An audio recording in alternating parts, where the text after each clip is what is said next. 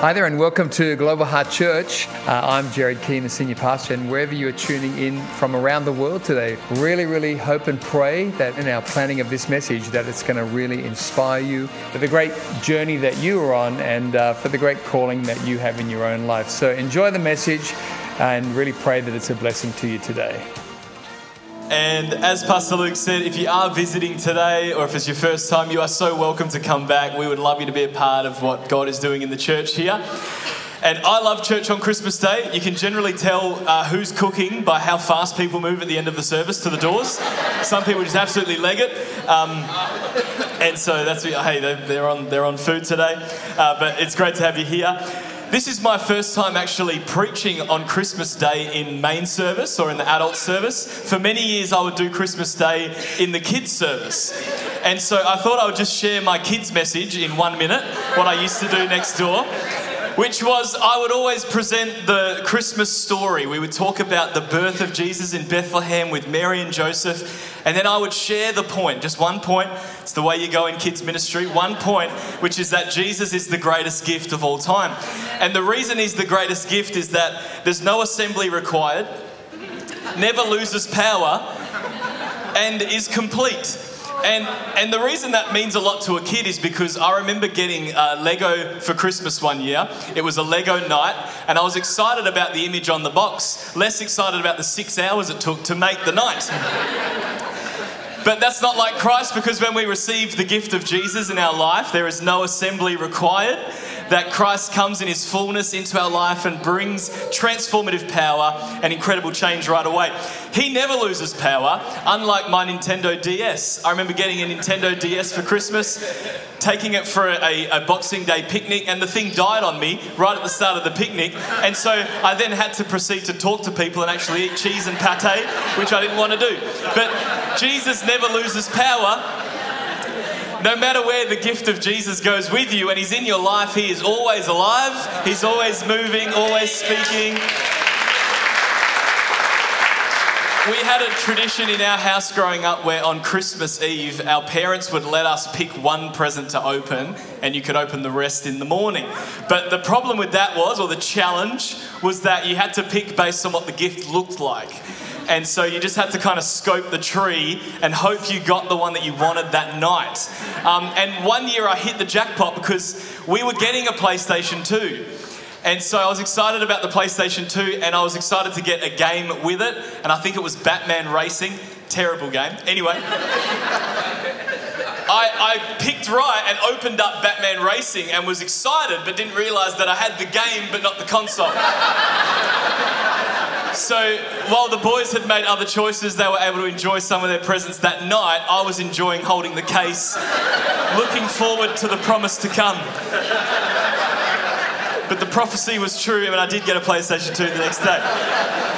But when you receive the gift of Jesus Christ in your life, he, it's complete right away. There's nothing missing. There's no extra things you need to do. There's no extra pieces that you need to gather. There's no pilgrimages you need to go on.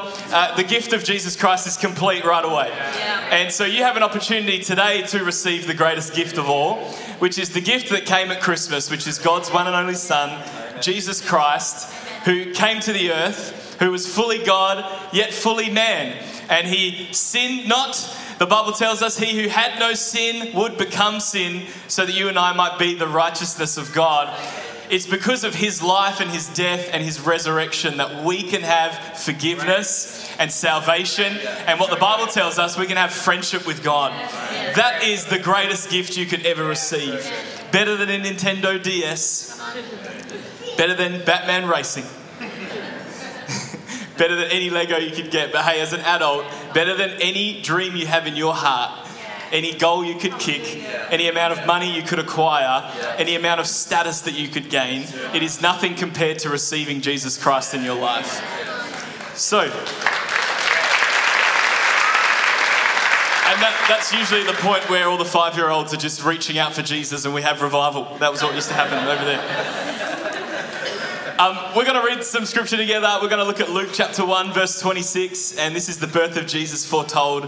Uh, it says this in the sixth month of Elizabeth's pregnancy, God sent the angel Gabriel to Nazareth, a town in Galilee, to a virgin pledged to be married to a man named Joseph, a descendant of David. The virgin's name was Mary.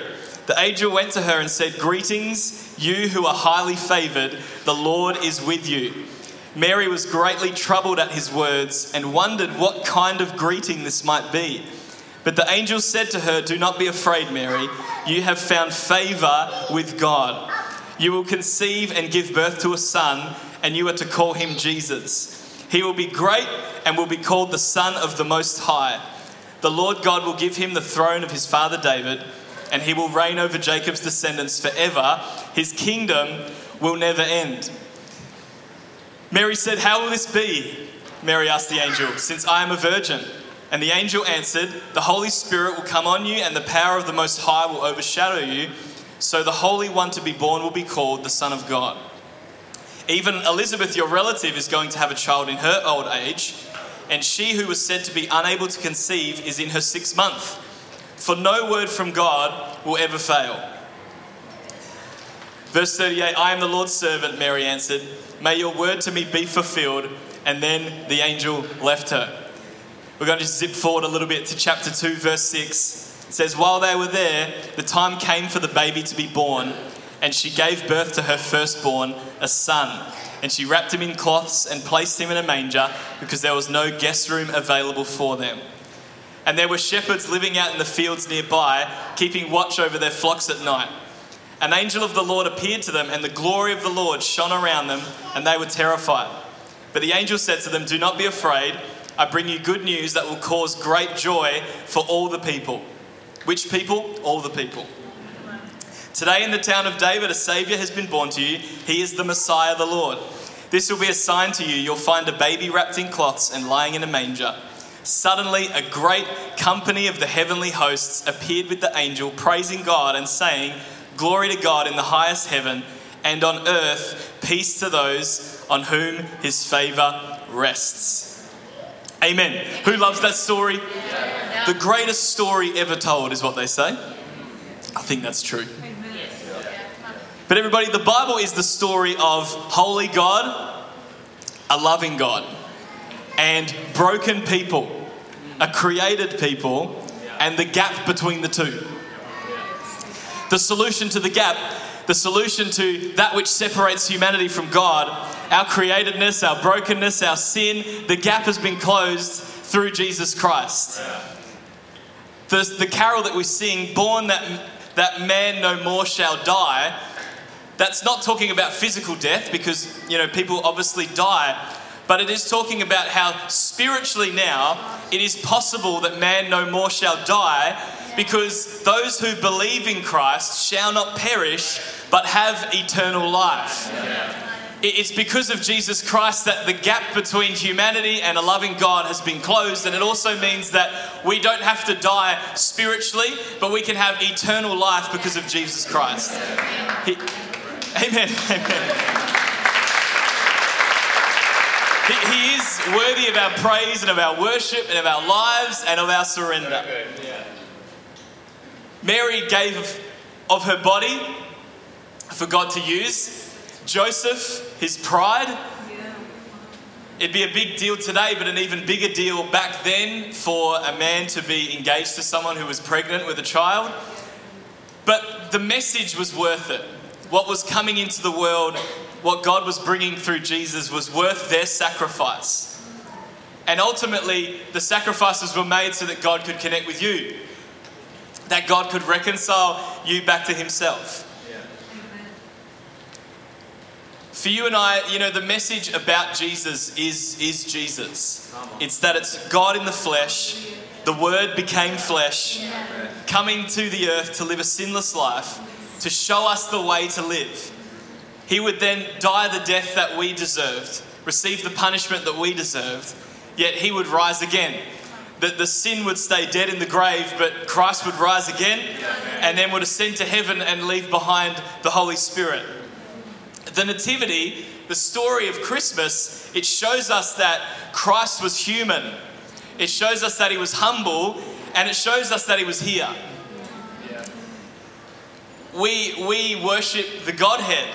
we, we celebrate God as three in one God the Father, Christ the Son, the Holy Spirit.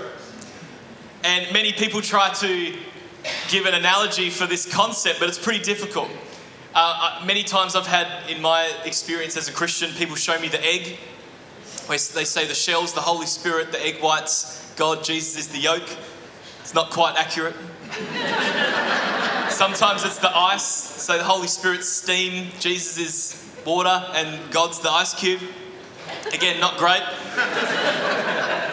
Um, someone was telling me about the, the, the Cerberus, the, uh, the Greek animal with three heads on one dog's body. We're getting there, but not great. but I will say this if you come up to me afterwards and say, What is the right analogy? I couldn't tell you because Pastor Div will, but my.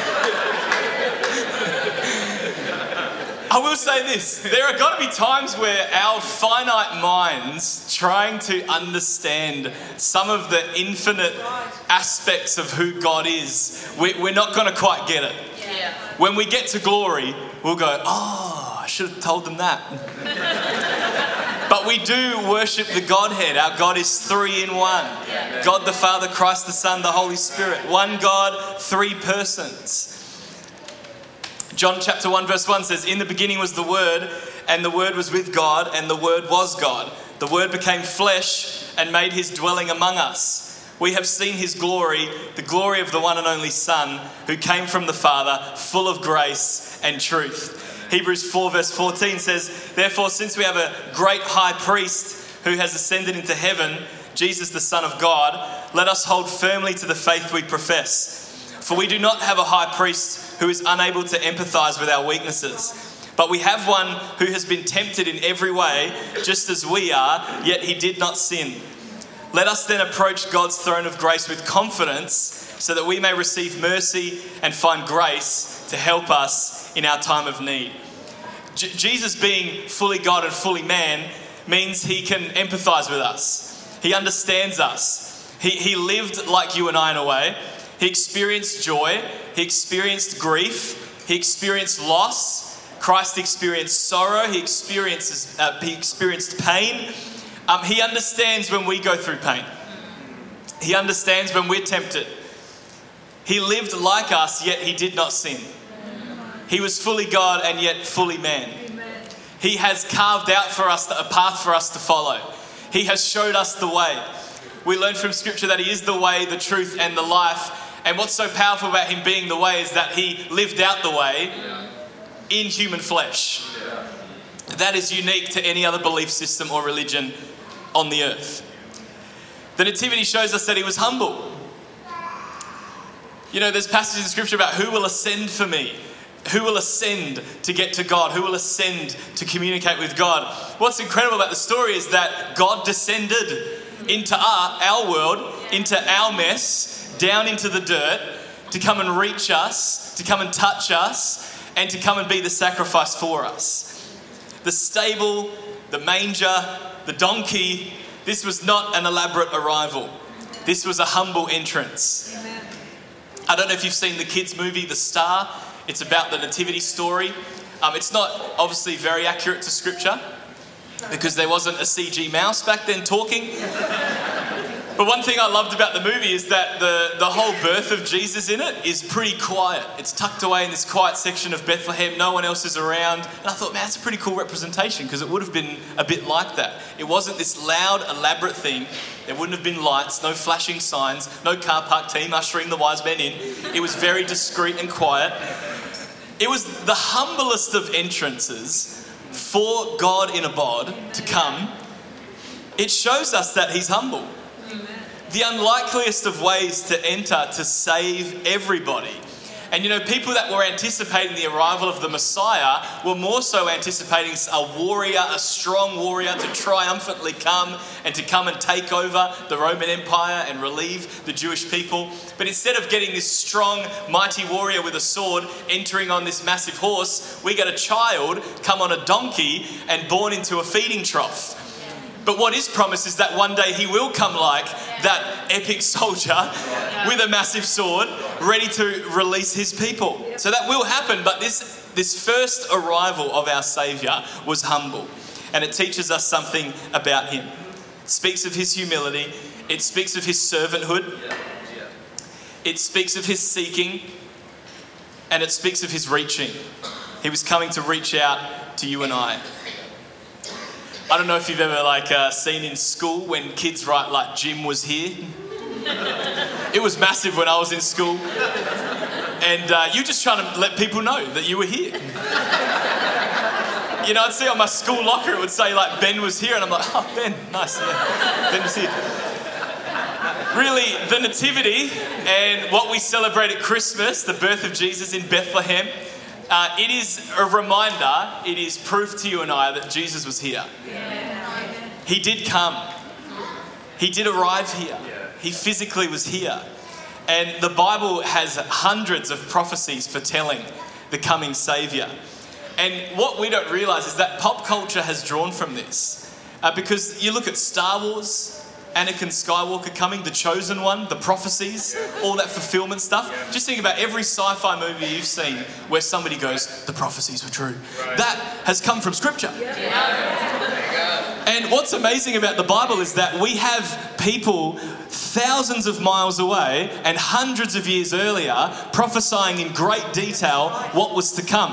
It's hard to understand that sometimes because we have the modern Bible where it's compiled together. It was not compiled together back then. So there would be a scroll thousands of miles away, written hundreds of years earlier, confirming what would happen thousands of miles this way, a hundred years later, and then hundreds of years after that they compiled it together, and people go, Well, of course it prophesied, it's in the same book. You say, Yeah, but now, compiled over time, guys. The Bible wasn't written in one sitting. It wasn't written in one place, and it doesn't have one uh, physical author.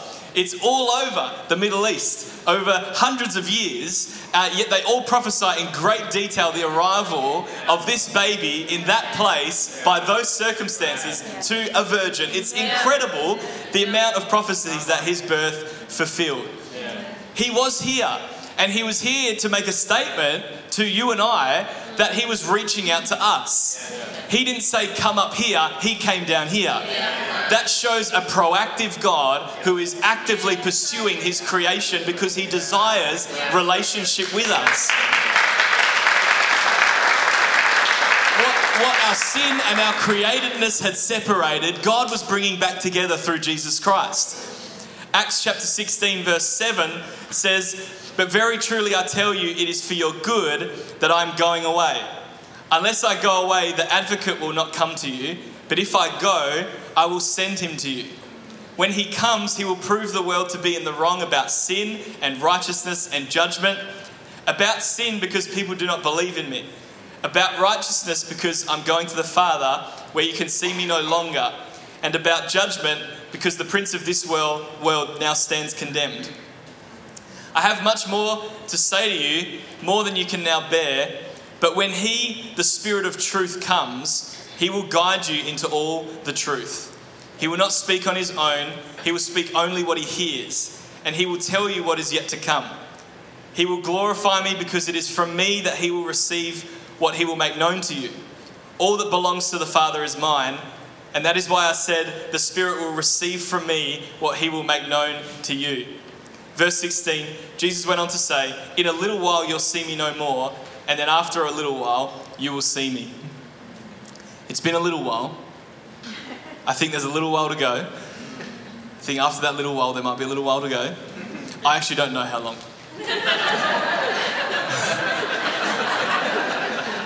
and if anybody does tell you they know, they're trying to sell you something. Maybe a book, but just be careful, is all I'm saying. But what I know is this is that it's not that Christ was was human. He, he is human. And he is God. It's not that he was humble, he is humble. And it's not that he was here, he is here. And the Bible tells us he's here by his spirit.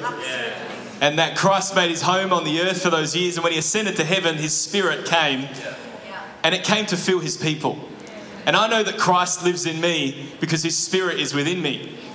When I opened up my heart to, to Christ Jesus, when I placed him as Lord and Savior, I received salvation and then I received his spirit. I was born again. I received new life. And the Bible tells us that we're born by His Spirit, that we, we have a birth by the flesh and then a birth by the Spirit. And so I know that Jesus Christ is human, that He's humble, and I know that He's here. And I don't mean just here, He is here, but He's also here. He lives in me. And if you put your faith in Jesus Christ, He lives in you. I'll just invite the team to come and join me as I close. I just want to finish with some scriptures. Revelations 21, verse 3 says, and I heard a loud voice from the throne saying, Look, God's dwelling place is now among the people, and he will dwell with them. They will be his people, and God himself will be with them and be their God. He will wipe every tear from their eyes. There will be no more death, or mourning, or crying, or pain, for the old order of things has passed away. He who was seated on the throne, this is Jesus, said, I am making everything new. 2 Corinthians 5:17 says, "Therefore, if anyone is in Christ, the new creation has come. The old has gone and the new is here. All this is from God, who reconciled us to himself through Christ and gave us the ministry of reconciliation. That God was reconciling the world to himself in Christ, not counting people's sins against them.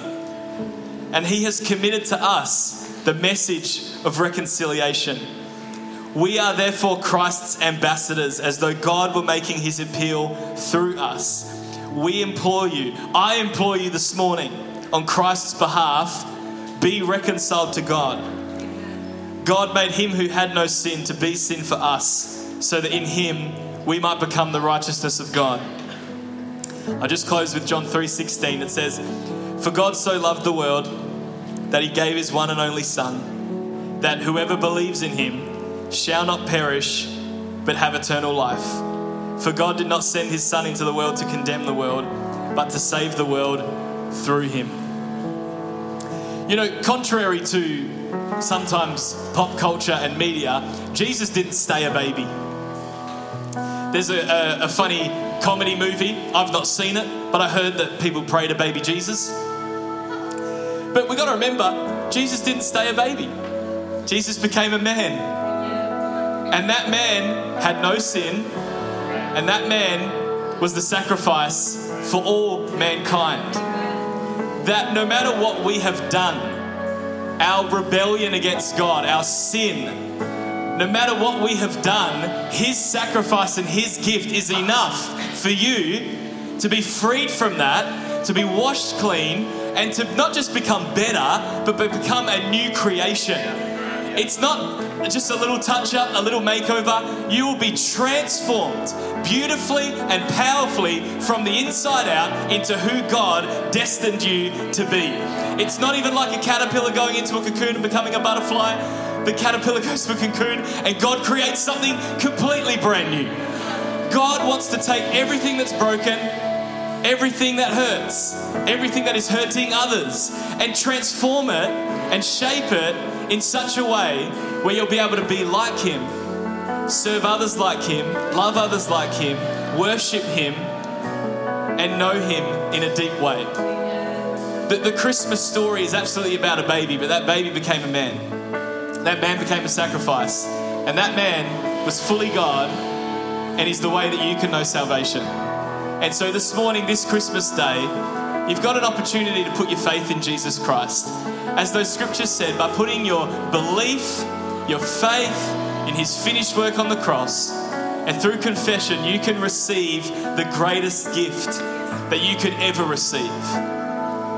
And I'm here today to, you know, as the scripture said, implore you to be reconciled back to God. God sent Jesus for you. The Christmas story has you in it because you're the reason it happened. God loves you. He loved the whole world that he gave his one and only Son, so that whoever would believe would not perish, but have eternal life. Thank you so much for joining us online today. Really great to have you with us, and special thanks to those also who give online. Your generosity is making the way for others to hear the message of Jesus both here in Australia and around the world. If you enjoyed today's message, I'd love to encourage you to share this message with a friend, a workmate, a family member and let's believe together that it will powerfully impact their life for good. In Jesus' name. If you're unable to be with us at one of our church locations, uh, both here in Australia and around the world, please join us online every Sunday for Global Heart at Home on YouTube. God bless and have a great week.